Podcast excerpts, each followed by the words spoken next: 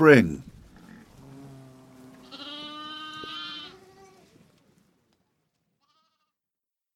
March brings breezes loud and shrill, stirs the dancing daffodil.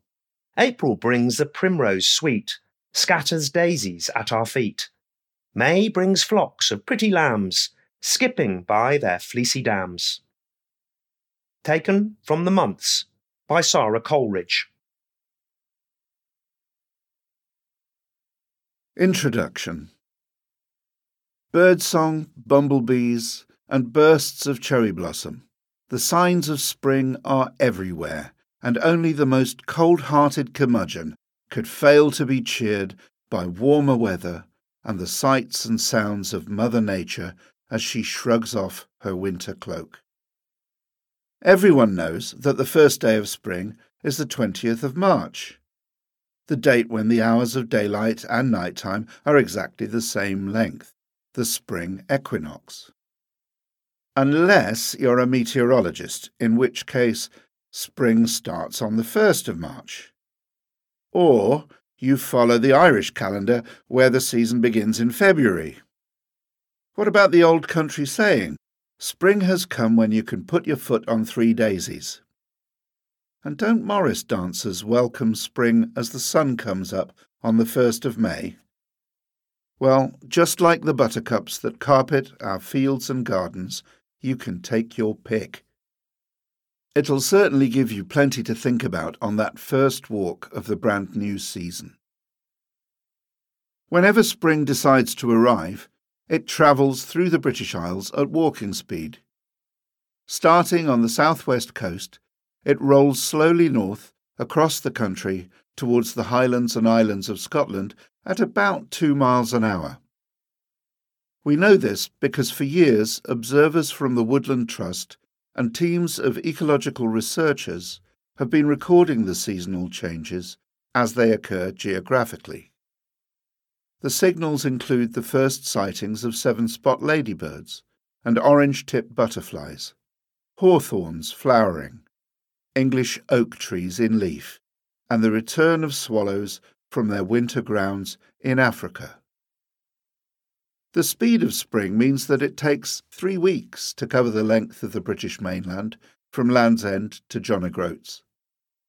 For me, spring is when the buds are bursting from the branches with their fresh green sheen, and when the ornamental cherry trees on our farm drive start to blossom.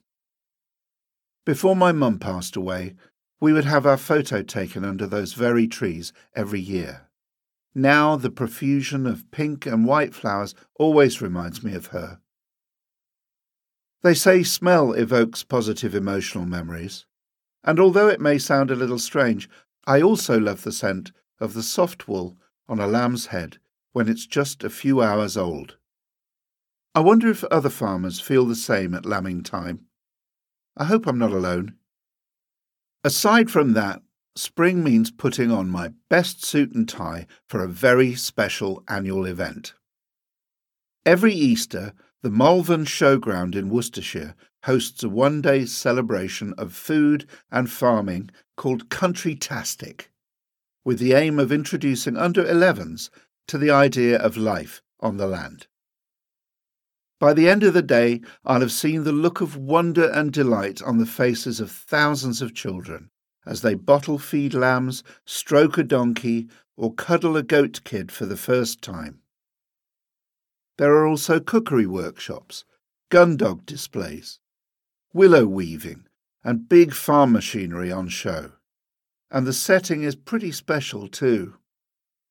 The Three Counties Showground sits near the plain of the River Severn, with the stunning Malvern Hills as a backdrop. I've been at every Countrytastic since it started in March 2008, and I always come away impressed and inspired by the youngsters' thirst for knowledge and their interest in farming and the countryside. Once spring has sprung, it never fails to put a smile on my face. It feels as if the whole world is waking up, and there are signs of new birth and renewal all around. In fact, so many changes take place when we eventually emerge from winter that it's impossible to include them all here. It's been a difficult job choosing the ones which mean the most to me, but I hope my selection helps you appreciate spring more than ever.